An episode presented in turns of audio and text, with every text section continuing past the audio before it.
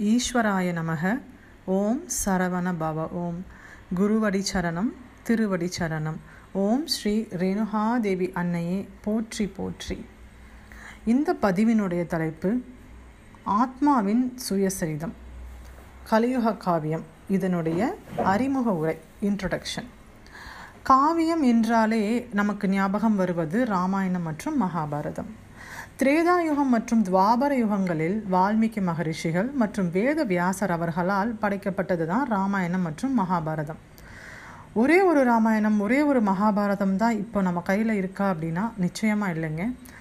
ராமாயணத்தில் ஒரு கவுண்ட் சொல்கிறாங்க மொத்தம் முந்நூறு வகையான ராமாயணம் இருக்குது எல்லா ராமாயணத்திலையுமே வந்துட்டு ராமர் இருக்கார் லக்ஷ்மணன் இருக்கார் கதாபாத்திரங்கள் எல்லாமே இருக்குது ஆனால் அவர்களுடைய கதைகள் வேறு வேறு வேறாக இருக்குது மகாபாரதமும் அதே போல தான் மொத்தத்தில் வால்மீகி மகரிஷிகள் உண்மையிலேயே மக்களுக்கு என்ன சொல்ல வந்தார் அப்படிங்கிறத இந்த நூல்கள் படித்து தெரிஞ்சுக்கலாம் அப்படின்னு நினச்சா அது ஒரு பெரிய கேள்விக்குறி தான் இப்போது இந்த கலியுகத்தில் ஆன்மாக்கள் விடுதலை அடைவதற்கும் உலகம் உயிருவதற்கும் சப்த ரிஷிகள் கருணை கொண்டு மக்களுக்காக அளித்த ஒரு மிகப்பெரிய வரப்பிரசாதம் தான் கலியுக காவியம்.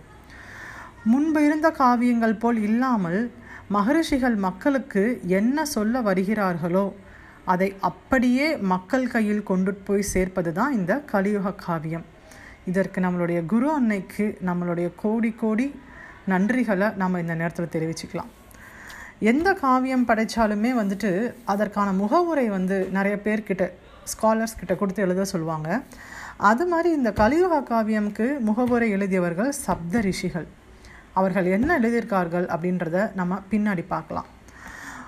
இப்போது ஒரு மனிதன் ஆன்மீகத்தில் போய் முன்னேறணும் இல்லை ஆன்மீகத்தை பற்றி தெரிஞ்சுக்கணும் அப்படின்னு நினச்சா ஒரு இடத்துக்கு போகிறாங்க அப்படின்னா முதல் முதல்ல அவங்களுக்கு சொல்லி கொடுக்கப்படுறது மூச்சு பயிற்சி. மூச்சை கவனியுங்க மூச்சு எப்படி உள்ளே போகுது எப்படி வெளியே வருது? இதை கவனிச்சுட்டே இருங்க. இது வந்து ஒரு எல்கேஜினா இதுக்கு அடுத்தது ஃபஸ்ட் ஸ்டாண்டர்ட் போகணும் அப்படின்னா பிராணாயாமம். பிராணாயாமம் எப்படி சொல்கிறது மூச்சை இழுத்து நிறுத்தி எப்படி விடுறது? இதுக்கு அடுத்த கட்டம் தியானம். தியானம் அப்படின்னு போகும்போது உங்களுடைய இஷ்ட தெய்வத்தை நினச்சிக்கோங்க அப்படின்னு சொல்லி சொல்லுவாங்க. இதுக்கு அடுத்த படி தான் ஆக்னியா தியானம்.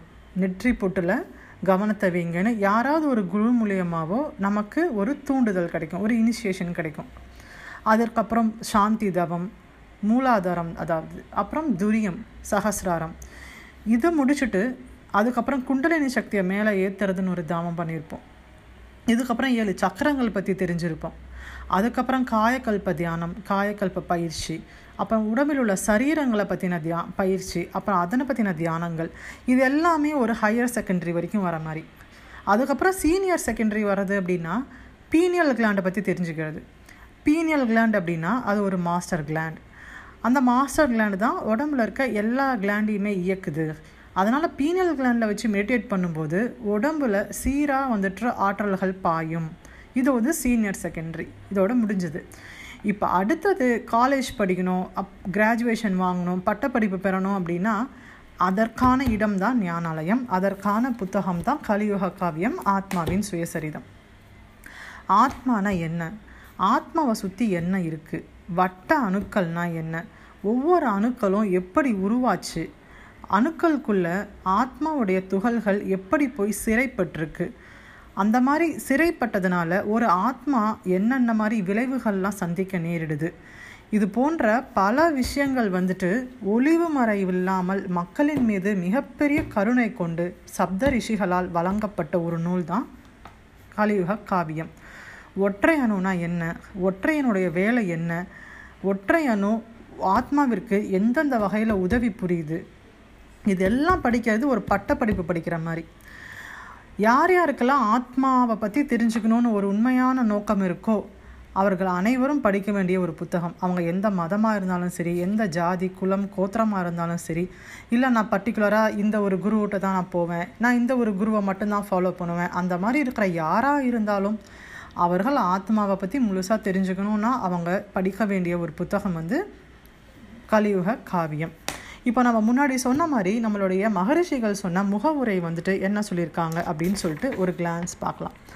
முதல் முதல்ல வந்துட்டு பாரதாஜ மகரிஷிகள் என்ன சொல்கிறாருன்னா அனைத்து மதத்தினர் கடவுள் மறுப்பு கொள்கை உடையவர்கள் விஞ்ஞானிகள் மெய்ஞானிகள் போன்ற அனைத்து போன்றோரின் அனைத்து கேள்விகளுக்கும் விடையளிப்பதாக இந்த நூல் இருக்கும் அப்படிங்கிறாரு. விஸ்வாமித்திரர் என்ன சொல்கிறாருன்னா தெளிவான மனநிலை கிடைக்கப் பெறுவார்கள். இந்த புத்தகத்தை படித்தால் அப்புறம் கலியுக காவியத்தை படித்து பக்கம் பக்கத்திற்கு பக்கம் படித்து அதன்படி நடந்து கொண்டு வந்தால் வாழ்க்கையின் தாத்பரியம் புரியும் அப்படிங்கிறார். அதுக்கப்புறம் வால்மீகி மகரிஷிகள் சொல்கிறாரு இந்த புத்தகத்தை படித்து இது மூலயமா நடக்க நடக்க தெய்வமாகலாம் அப்படின்னு. ஏழாம் அறிவு எட்டாம் அறிவு எல்லாமே சித்திக்கும் அப்படின்னு. வசிஷ்ட மகரிஷிகள் என்ன சொல்கிறாருன்னா ஒவ்வொரு இல்லங்களிலும் இக்காவியம் பூஜை அறைகளில் வைத்து வணங்கக்கூடிய தகுதியினை பெற்றது அப்படிங்கிறாரு. கௌதம மகர்ஷிகள் சொல்கிறாரு நஞ்சு அகன்று ஆற்றல் பெடு பெருக்குடன் அன்பு விரிவடைய பணிவு ஓங்கிட ஆத்மா தன் சுயரூபத்தை பெறும் அப்படின்னு. துர்வாச மகரிஷிகள் சொல்கிறாரு நமது அரசனை காண அனைவரும் புடைசூழ விண்ணுலகம் சென்றிடுவோம் விண்மீனாய் நிலைத்திடுவோம் இந்த வாசகங்கள்லாம் கேட்கும்போதே வேறு வகையான சிறந்த சிறந்த எண்ணங்கள்லாம் மனசில் தோன்றுறது ஸோ இந்த முகவுரையில் இருக்கிற சில முக்கியமான விஷயங்களை மட்டுமே இப்போ நான் சொல்லியிருக்கேன்.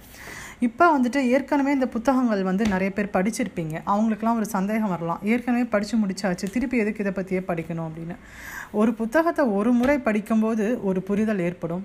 திரும்ப திரும்ப படிக்கும்போது திரும்ப திரும்ப கேட்கும்போது அந்த புத்தகத்தில் இருக்கக்கூடிய செய்தியினுடைய தன்மை நமக்கு அப்படியே வந்துடும் அப்போ இன்னும் பல விஷயங்கள் புரியாத விஷயங்கள்லாம் புரிப்படும் அதற்கான ஒரு சிறு முயற்சி தான் இந்த பதிவு. திரு செல்வகணேஷ் அவர்களுடைய ரெக்வஸ்ட் ஏற்று இந்த ஆத்மாவின் சுயசரிதம் அப்படிங்கிற இந்த ஒரு காவியத்தை பற்றி தினமும் ஒவ்வொரு அத்தியாயம் போடலாம் அப்படின்னு சொல்லிட்டு இருக்கேன்.